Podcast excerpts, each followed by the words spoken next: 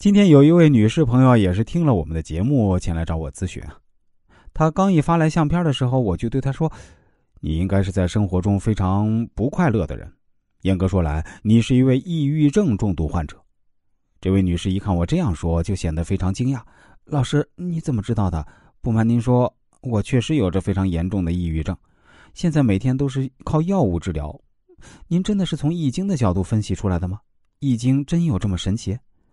我对他说：“确实是啊，而且从您的面相分析看出来，很多东西啊，那是隐藏不住的。”他又问我：“那老师，那你认为我今后该怎么调整呢？”说实话，我当然希望自己能够快乐起来，但是无论我如何努力，都没法让自己变得更加快乐。我也咨询过很多心理医生，但是效果都不明显。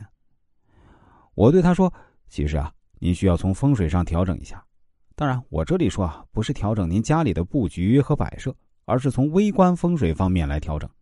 其中最重要的是，您一定要把眉头打开，不能每天一副愁眉苦脸的样子。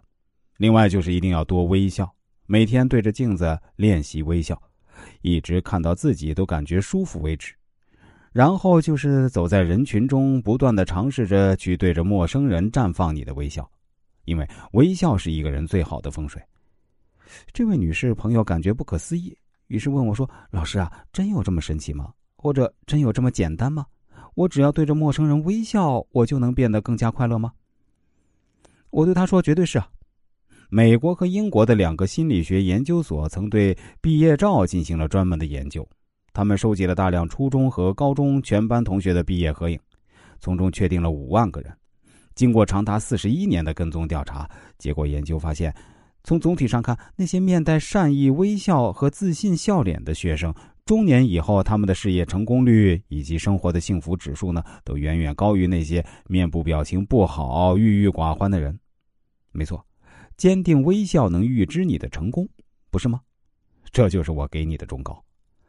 看看我们的周围，那些越是愁眉苦脸、满腹牢骚的人，越是生活的不尽人意，与成功越是无缘。相反。那些总是面带微笑、笑容可掬的人，似乎好运特别喜欢跟着他们。不管是事业还是生活，都比旁人更成功。为什么呢？其实答案很简单，因为脸上的表情往往反映了一个人的心态。有什么样的心态，往往就有什么样的现在，就有什么样的未来。